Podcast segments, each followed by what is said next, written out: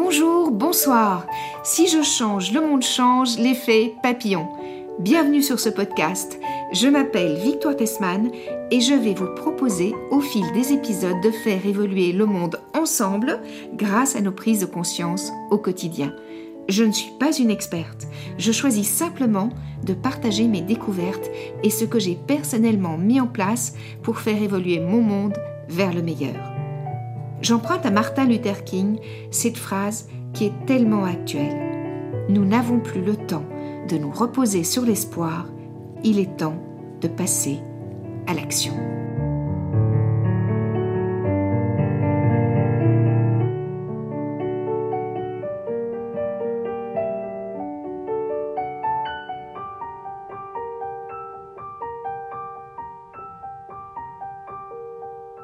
Bonjour Julie. Bonjour Victoire. Alors, chère Julie, bienvenue sur ce podcast qui traite d'écologie intérieure, car si nous sommes alignés et en cohérence avec nos valeurs profondes, forcément, les actes que nous posons sont en adéquation. Chers auditeurs, aujourd'hui, je suis très heureuse d'accueillir Julie Labille qui vit au Québec et qui va nous parler mais je ne vais pas vous le dévoiler. Moi, je suis folle de bonheur de ce qu'elle va aborder. Julie, on n'est jamais aussi bien présenté que par soi-même. Qui es-tu? Que fais-tu? Quelle est ta vie?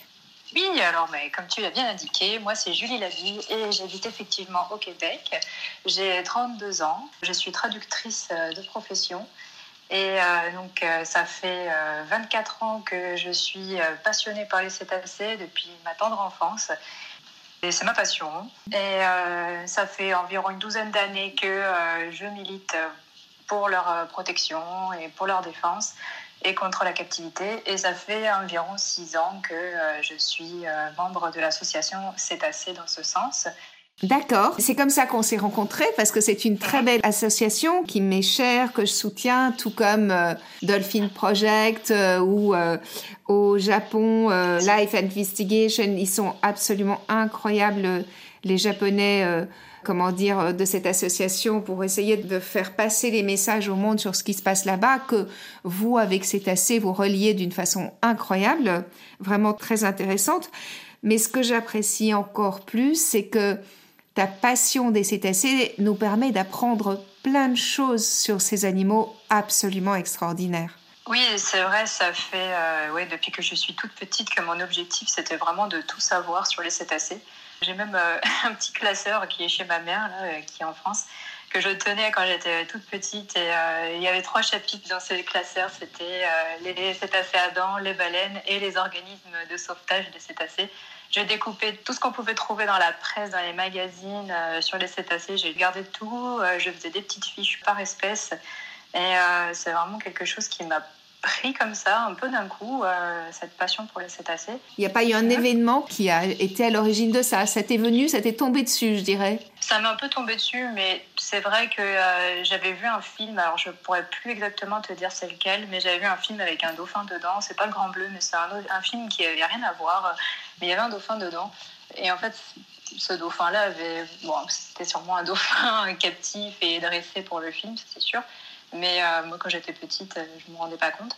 J'avais vu à quel point ces animaux pouvaient être extraordinaires et depuis, euh, j'avais développé cette passion. J'étais mordue. C'est vraiment quelque chose qui m'a vraiment pris comme ça et j'ai voulu tout savoir sur eux, tout simplement. Donc, c'était quelque chose qui me prenait. Il y avait très peu de documentation à l'époque. C'était quand même dans les années 90. Il y mhm. avait, ça, on savait très peu de choses en fait sur les cétacés parce qu'il y avait très peu d'ouvrages de, de vulgarisation, par exemple. Moi, celui, euh, ma Bible, quand j'étais petite, que j'avais 8 ans, c'était le livre des dauphins et des baleines de Brigitte Sifawi. Mais mhm. depuis, euh, il n'y a pas eu beaucoup, beaucoup d'ouvrages de vulgarisation comme ça. Mais par contre, euh, les connaissances sur les cétacés se sont multipliées, surtout ces dernières années, avec toutes les technologies comme les drones, etc., qui ont permis vraiment des avancées très, très, très, très, très rapides sur la manière dont ils se comportent. Sur les cétacés, on en a appris énormément ces dernières années. Mais euh, quand j'avais 10 euh, ans, euh, on ne savait quasiment rien. Il n'y avait presque pas d'organisation ou d'ONG qui se penchait sur la question des cétacés, sur leur protection, à part Greenpeace qui faisait des campagnes pour les baleines. Oui, oui, ça, je me souviens. Cas, sur la question de la captivité, il n'y avait rien du tout, quasi mm. rien du tout. Donc on était très très très peu informés sur la captivité des cétacés, alors que ça battait son plein il y a 20 ans, il y a 30 ans. On, ne savait rien, on n'avait aucune information. Et euh, c'est que dernièrement, que ces dix dernières années, on va dire, que la captivité des cétacés a été un petit peu plus abordée et qu'on a compris que c'était complètement néfaste pour eux. Oui. Et que d'autres euh, organisations se sont créées, dont Cétacés il y a six ans. D'accord, ok. Le sujet de ce podcast, c'est si je change, le monde change. Et donc, euh, si j'ai eu envie de t'inviter à cette conversation, c'est aussi parce que j'aurais voulu euh, avoir ton avis sur ce point de vue-là. C'est-à-dire, pour que euh, ces drames, parce que ce sont des drames finalement que vivent ces cétacés, que ce soit les dauphins, les orques, les belugas en captivité, pour que ces drames cessent, il faut que nous changions déjà notre regard sur eux. Et c'est dans ce sens-là que je trouve que votre association est vraiment formidable parce que vous ne faites pas que dénoncer des choses comme beaucoup d'associations, vous proposez aussi des connaissances et ça, je trouve ça extraordinaire. Qu'est-ce qui a fait que tu as eu cette idée-là ou que vous avez eu cette idée-là? C'est-à-dire d'informer en fait, euh, tu vois, pour que le public ne soit plus ignorant. Ça fait partie des trois valeurs, on va dire, de l'association, c'est informer, euh, protester et agir quand on veut aimer quelque chose ou quand on aime quelque chose, il faut la connaître. Pour moi, c'est capital donc, de connaître et de partager les informations les plus fiables possibles, les plus exactes possibles, pour qu'on puisse apprendre à, les regarder différemment. On avait d'ailleurs fait une campagne d'affichage dans le métro parisien à deux reprises, oui. euh, qui justement sur une de ces affiches, c'était le slogan, c'était euh, changeons notre regard sur les delphinariums.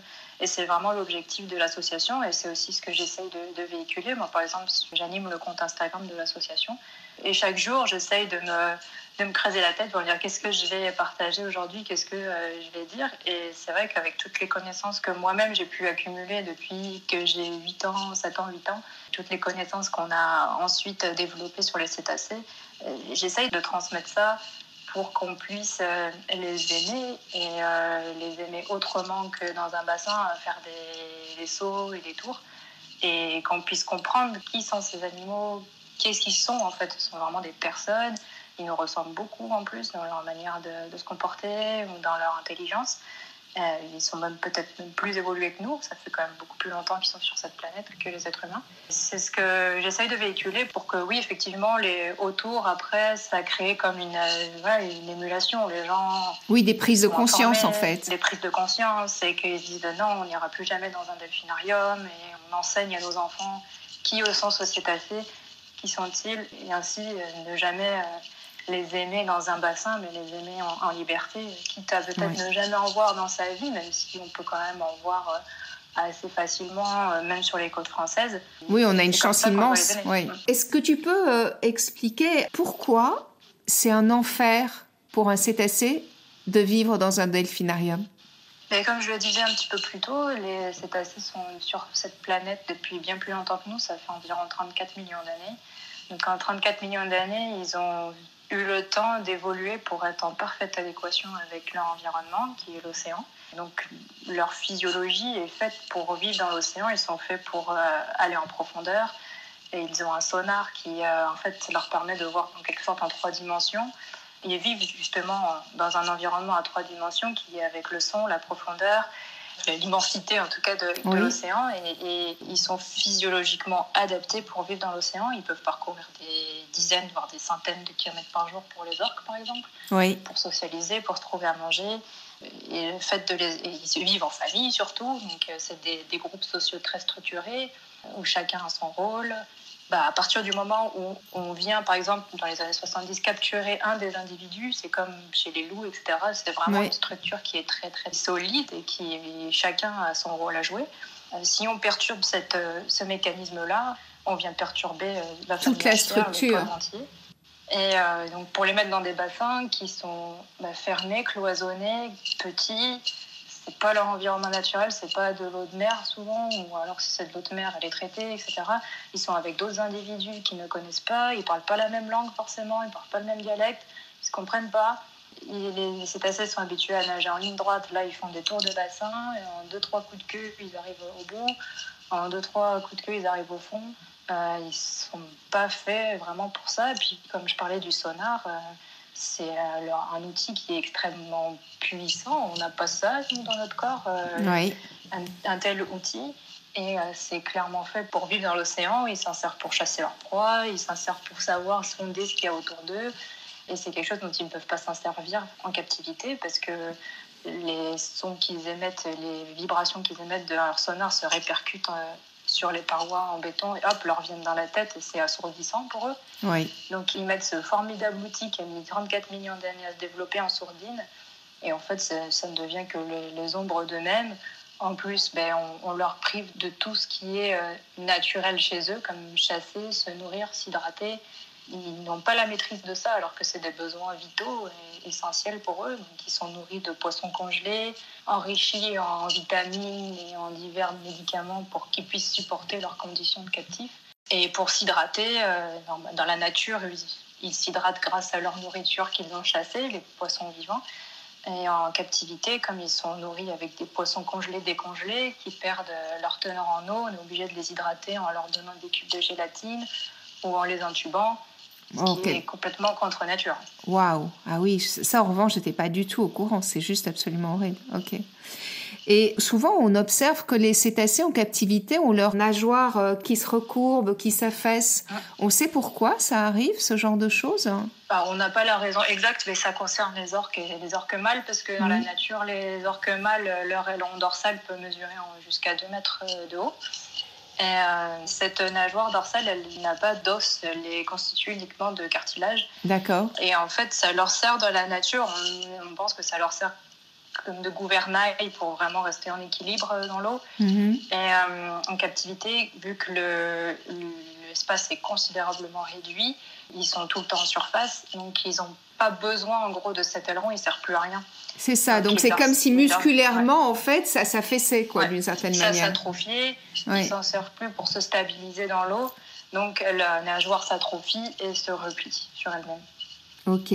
En fait, donc l'idée c'est de pouvoir changer le regard peut-être de certaines personnes sur les delphinariums, mais pas que sur les delphinariums, parce qu'en fait il y a des cétacés qui sont enfermés dans des delphinariums, mais aussi dans des hôtels de luxe ou dans toutes sortes d'endroits. En fait, il n'y a pas que les delphinariums qui emprisonnent, j'ai envie de dire, ces êtres extraordinaires. Oui, les delphinariums peuvent être en terre, comme ceux qu'on connaît par exemple en France, ou peuvent être en mer aussi, dans des enclos. C'est peut-être un peu mieux, on va dire, en termes de conditions de vie, parce qu'ils vont être dans la mer, mais ça reste quand même un endroit cloisonné, fermé. Ils ont été euh, retirés à leur famille. Ils n'ont pas du tout la maîtrise de leur vie. Euh, elle est complètement à la merci de l'homme s'ils dépendent d'eux, puisque euh, ils sauront jamais se débrouiller dans la nature. Sauf si c'est des dauphins qui ont été capturés, eux, ils peuvent peut-être réapprendre la vie sauvage, comme ça, ça a déjà été le cas auparavant. Il y a déjà eu des cas de réhabilitation, de nombreux d'ailleurs. Mais même si c'est un peu un delphinarium doré, ça reste un delphinarium. Et euh, d'ailleurs, euh, on en a un cas comme ça en France, mais c'est pas en France métropolitaine, mais c'est euh, à Montréal, il y a justement un hôtel qui abrite des dauphins captifs, mais avec la pandémie, il a fermé. Mhm. Et, les dauphins se continuent à être pris en charge. Il y a eu un décès l'année dernière, ils étaient trois, ils sont plus que deux maintenant. Ah oui, ils sont justement dans cet environnement de marin mais cloisonné. D'accord. Alors moi, évidemment, ce qui m'avait beaucoup ému euh, et qui m'avait fait prendre conscience de tout ça, c'était des livres passionnants comme celui de Patrice Van Hersel, Le cinquième rêve, ou d'autres que j'ai lus euh, sur les dauphins notamment. Et c'est vrai qu'en parlant de ce sonar, Patrice Van Hersel citait à un moment donné un, exemple qui m'avait impressionné où il interviewait euh, une scientifique qui étudiait les cétacés tous les jours, qui en avait dans une piscine et qu'elle étudiait. Et elle expliquait qu'un jour, euh, l'un des deux euh, dauphins qu'elle étudiait était venu vers elle et n'arrêtait pas d'appuyer sur son ventre avec son rostre et qu'elle avait compris quelques jours plus tard qu'en fait, il lui expliquait qu'elle était enceinte. Et je trouvais ça euh, très émouvant et absolument incroyable. Dans ta vie, comme tu as commencé à être passionné très très jeune, ça fait partie de ta vie de tous les jours. Je suppose que le fait aujourd'hui d'être euh, relié à une association, ça a euh, d'une certaine manière changé ta vie quand même, non? Oui, oui, oui, complètement. en fait, au départ, je voulais vraiment faire mon métier, je voulais faire de la biologie marine, puis quand je suis arrivée au lycée, je me suis rendu compte que j'étais vraiment nulle en maths et euh, en sciences. Donc, euh, mhm. j'ai changé mon fusil d'épaule et je me suis dit, bon, ben, je vais faire autre chose. Et finalement, j'ai fait des études littéraires.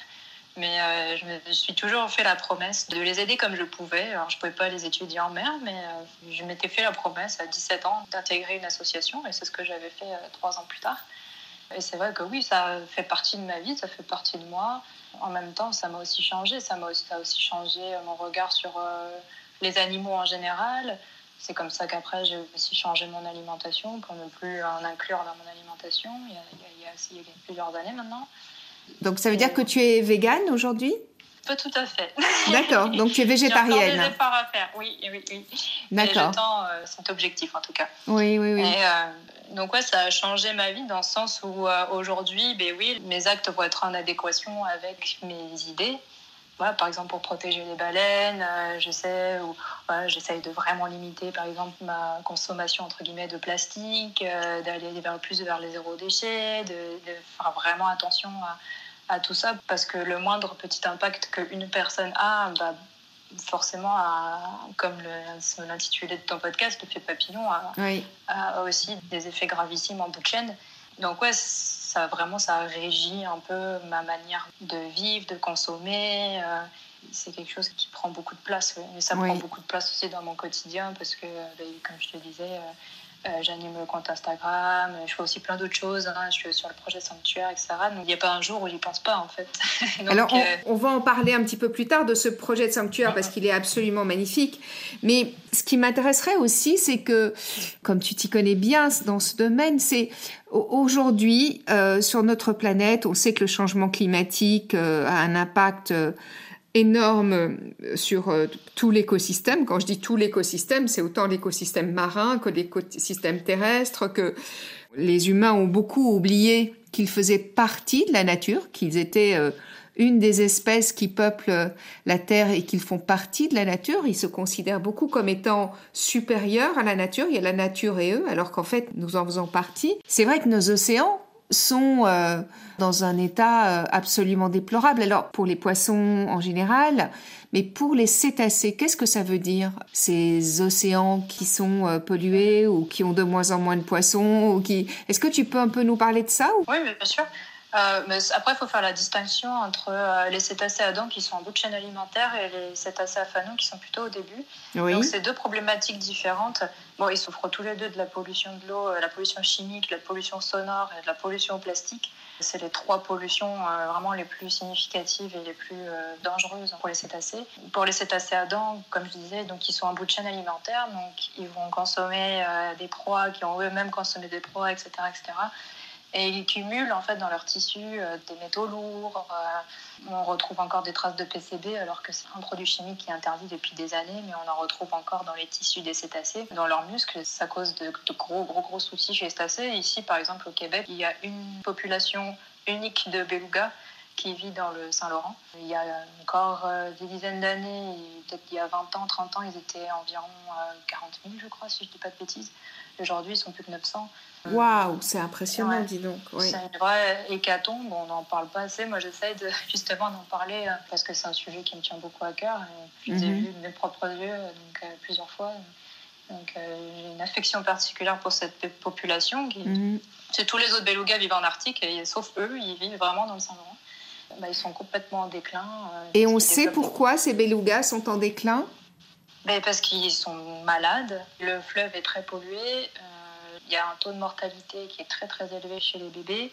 Ils, ont, sont atteints de cancer. Les petits ne euh, bah, sont pas toujours très viables euh, parce qu'ils euh, ils sont naissent malades. C'est une catastrophe pour eux. On le retrouve aussi ce, même phénomène un peu partout chez Adam, même les orques souffrent de la pollution. Euh, on pense aussi euh, bah, à la population d'orques qui est très emblématique, celle des résidentes du Sud. Elle souffre beaucoup de pollution chimique, du manque de nourriture évidemment. C'est la principale cause du déclin de cette population. Pourquoi est-ce qu'elle manque de nourriture, par exemple, ces orques?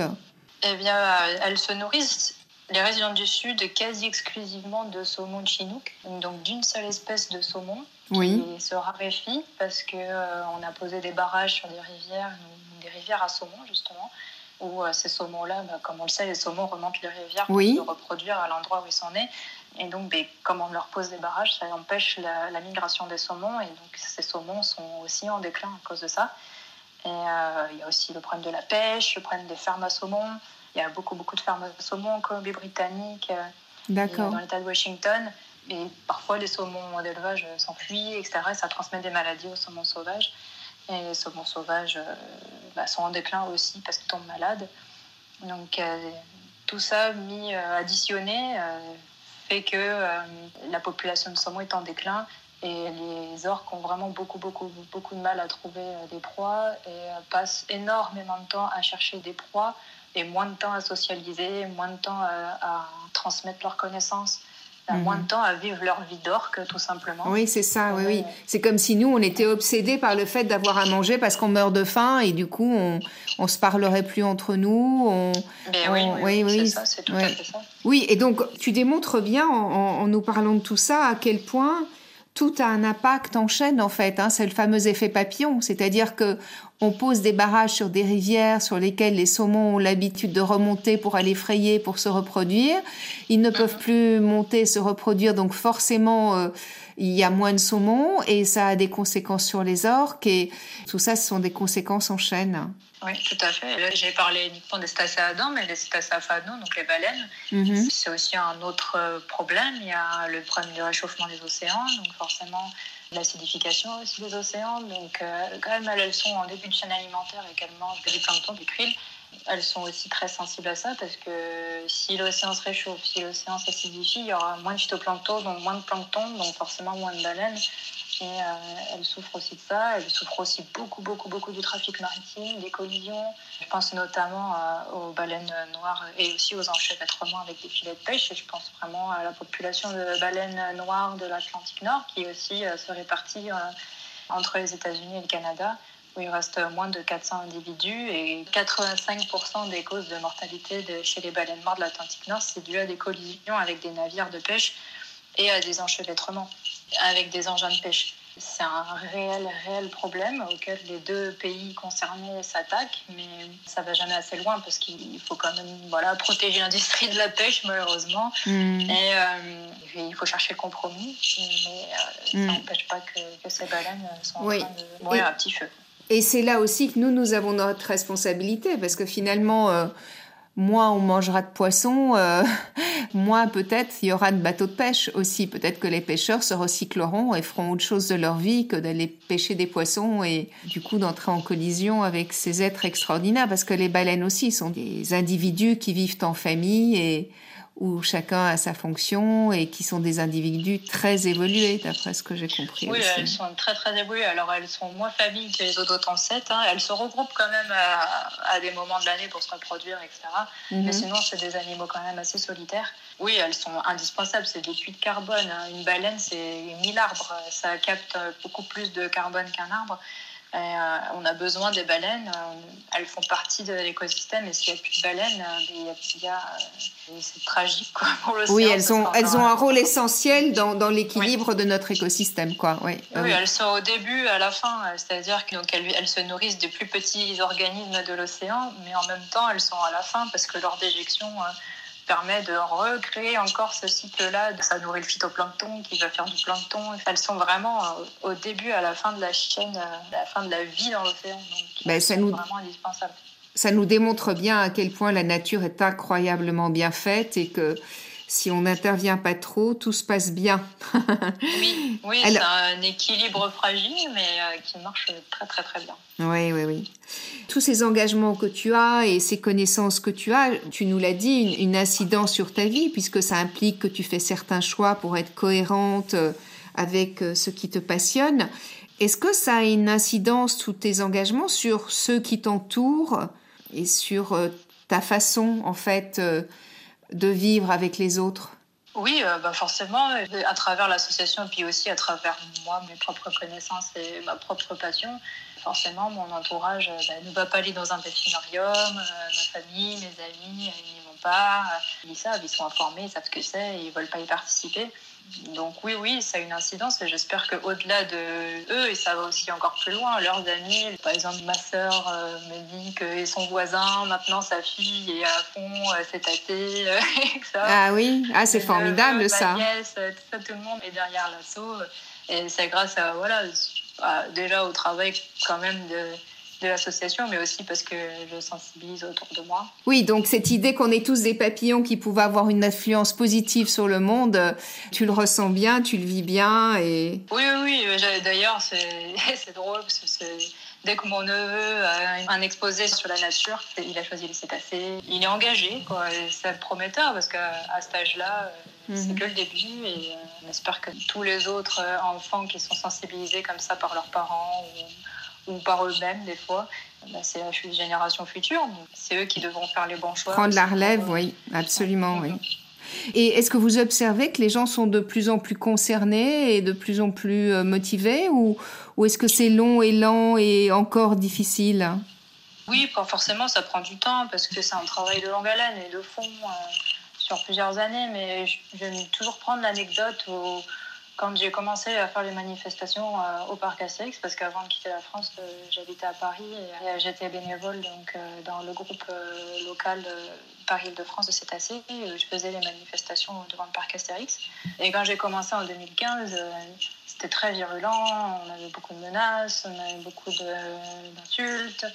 Et la dernière que j'ai faite en 2018, c'était bravo, on va pas aller voir les dauphins.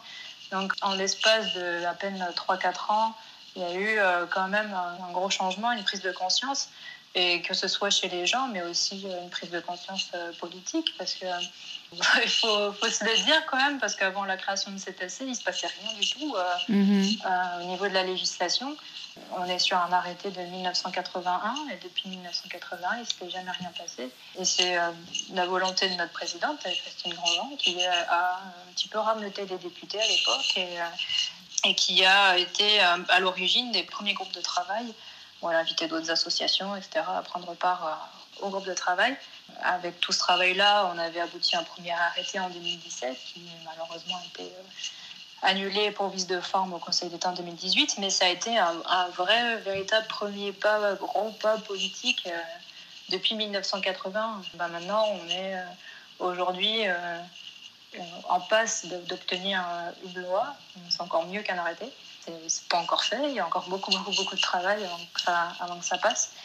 En espérant que ça passe. Mhm.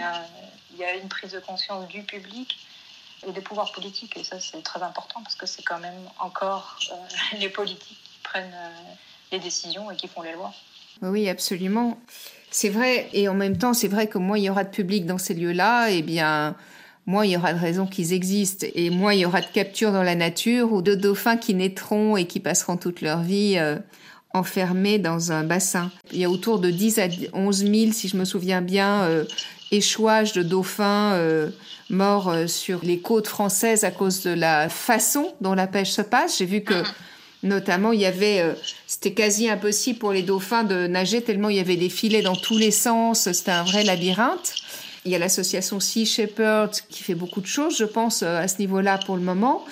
Mais le sujet de ce sanctuaire dont tu aimerais nous parler, pour lequel vous avez mis une cagnotte en ligne parce qu'il faudrait euh, récupérer encore une certaine somme pour permettre de l'ouvrir, ce sanctuaire. Et donc ce sanctuaire serait en Grèce, si j'ai bien compris. Je pense qu'en Europe, il n'y en a pas d'autres euh, pour le moment. Et donc l'idée, ce serait de permettre à des dauphins qui ont passé toute leur vie dans un delphinarium ou qui ont été capturés dans la nature de retrouver une vie de dauphin, j'ai envie de dire, et pour ceux qui ont été capturés dans la nature, peut-être un jour de retrouver leur liberté.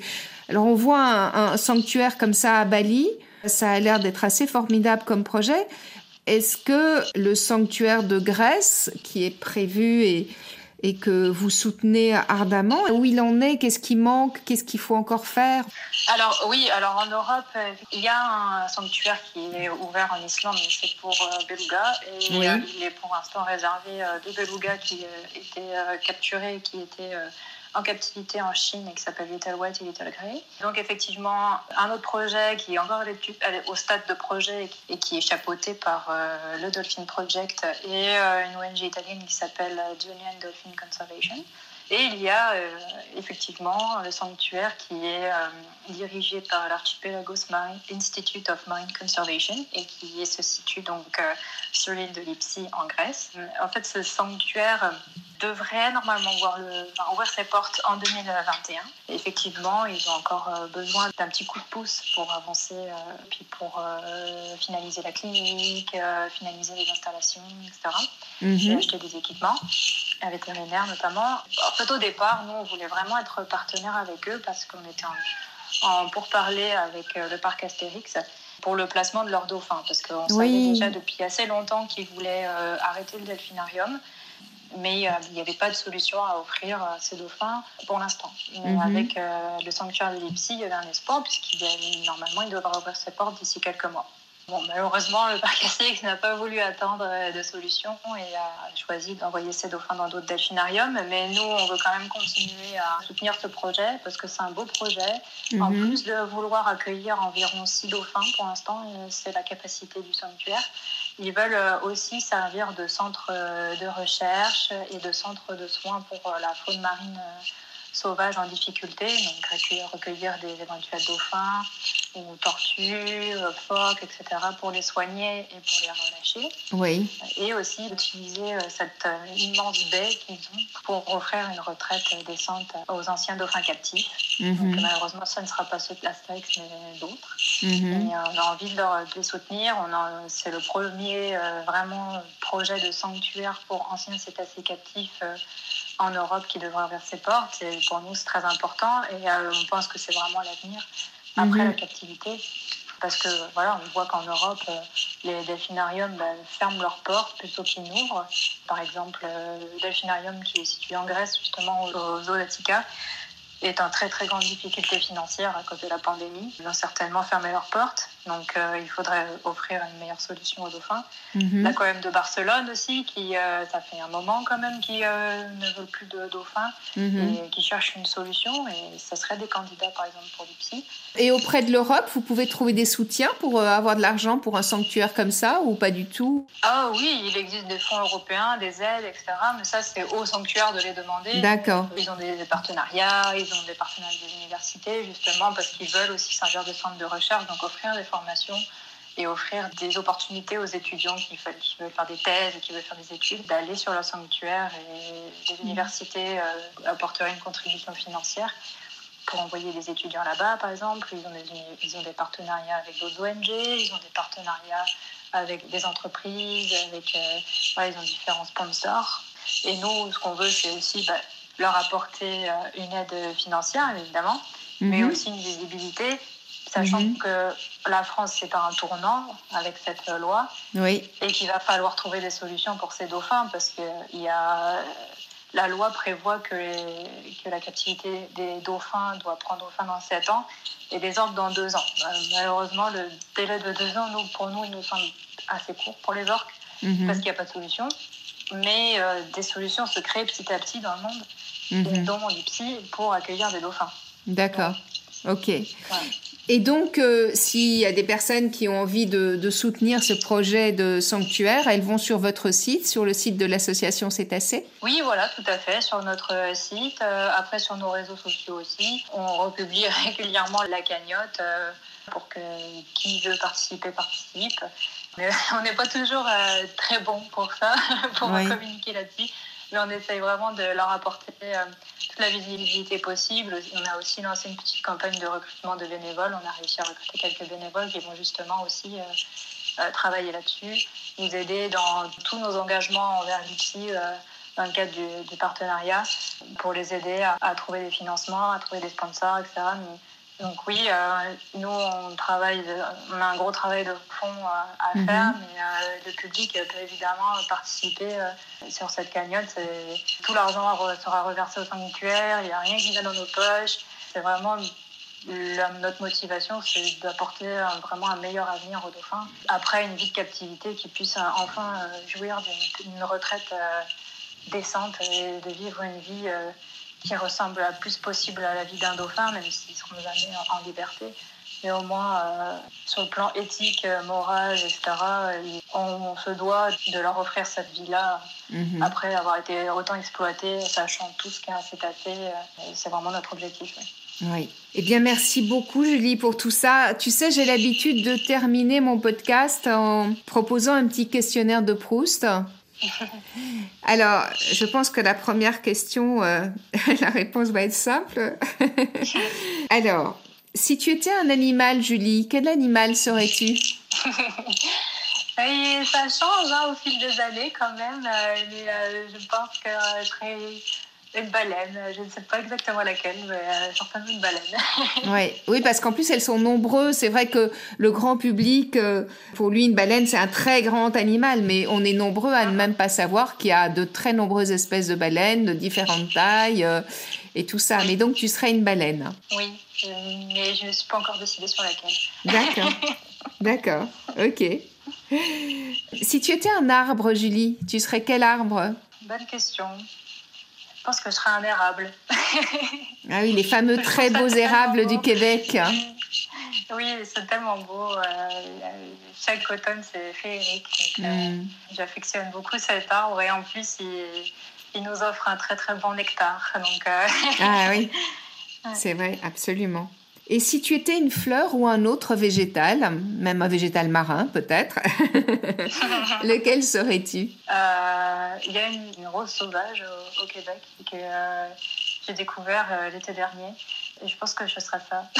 D'accord. elles sont très sauvages, elles poussent n'importe où, euh, elles sentent très très bon. Euh, D'accord. Juste par euh, intérêt olfactif. oui, et puis, et puis moi, ce que j'entends aussi, c'est cette notion de liberté, parce qu'elles sont sauvages, elles poussent n'importe où, elles offrent leur beauté partout, quoi, d'une certaine manière. Ouais, c'est ça. Hein c'est la première qui me vient en tête pourtant, et j'en ai eu des fleurs préférées, ben. mais mais celle-là, elle m'a beaucoup marqué l'été dernier. Je l'ai retrouvée partout là où j'étais. Je suis partie en vacances, j'ai fait un peu le tour de la Gaspésie au, Québec avec, avec mon copain qui d'ailleurs fait aussi partie de l'assaut. Et on a découvert cette rose et euh, depuis, euh, mhm. on la veut chez nous. super. Et alors, si tu étais un minéral? Euh, bon, Je dirais peut-être une émeraude parce que j'en porte une toute petite à mon poignet qui est un joli cadeau. Et euh, que c'est vert, et le vert, c'est la couleur de l'espoir. Donc, euh, mm. Je pense que c'est celui qui nous anime aussi beaucoup. et oui. Et alors, ma dernière question, Julie, c'est si après une vie bien remplie, où tu te seras euh, beaucoup démené pour que les humains comprennent à quel point, notamment, les cétacés sont des animaux extraordinaires et à quel point ils sont utiles au monde et aux écosystèmes, si après une vie bien remplie, tu décidais de te réincarner sur cette planète, quel serait le monde que tu découvrirais Qui aurais-tu envie d'être et que ferais-tu ah, bah, J'aurais envie de voir euh, un monde plus harmonieux où il y aurait quand même toujours des humains, hein, euh, mais, des humains plus respectueux et qui, prendraient des, des, décisions et qui feraient des choix euh, plus en accord en pensant vraiment aux conséquences que ça a sur notre environnement. Parce que tu le disais au début, on est une espèce qui fait partie de cette planète. Il n'y a pas de mhm. raison qu'on soit éradiqué de la planète, mais il y a une raison par contre d'être et de vivre et de se reconnecter à la nature. Mais j'aimerais bien être euh, un humain témoin d'une planète en bonne santé, où euh, le climat et les saisons euh, sont normales, où il n'y a pas de phénomènes climatiques extrêmes. C'est une planète qui est harmonieuse et euh, équilibrée. Euh, tout le monde a sa place et son rôle à jouer. C'est un beau projet et, je me dis qu'on peut peut-être tous y arriver si on s'y met plutôt que d'imaginer qu'on va se retrouver dans un, un, enfer pour nos enfants et nos petits-enfants. Merci d'avoir ce rêve et cet espoir. Je pense que si on s'y met tous, on peut tous y arriver. Merci aussi pour euh, ce que l'association s'est assez toi et toutes les autres personnes engagées au, au, sein de cette association vous faites. Merci infiniment. Je mettrai euh, dans la description évidemment le lien avec l'association pour, euh, chers auditeurs, si vous avez envie de les soutenir. Moi, je suis cette association depuis un long moment et, je les trouve formidables. Merci Julie pour tout ce que tu fais. Merci beaucoup Victoire. Merci à vous tous. Et euh, voilà, on va y arriver tous ensemble. On va faire évoluer le monde ben et permettre des belles prises de conscience. À bientôt, Julie. C'est là tout l'objectif. Merci à toi, Victoire, pour cet échange, en tout cas. À bientôt. Merci, Julie. Au revoir. À bientôt. Au revoir.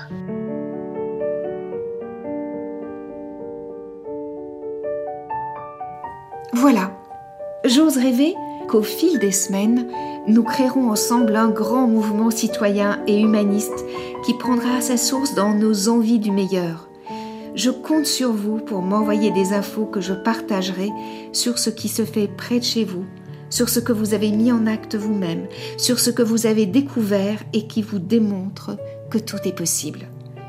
Si vous lisez mon livre, Si je change, le monde change, l'effet papillon, illustré par Laurie Neuis Barboteau, vous découvrirez que ce mouvement de conscience mondiale est présent partout et qu'il ne tient qu'à nous de l'inclure dans notre quotidien.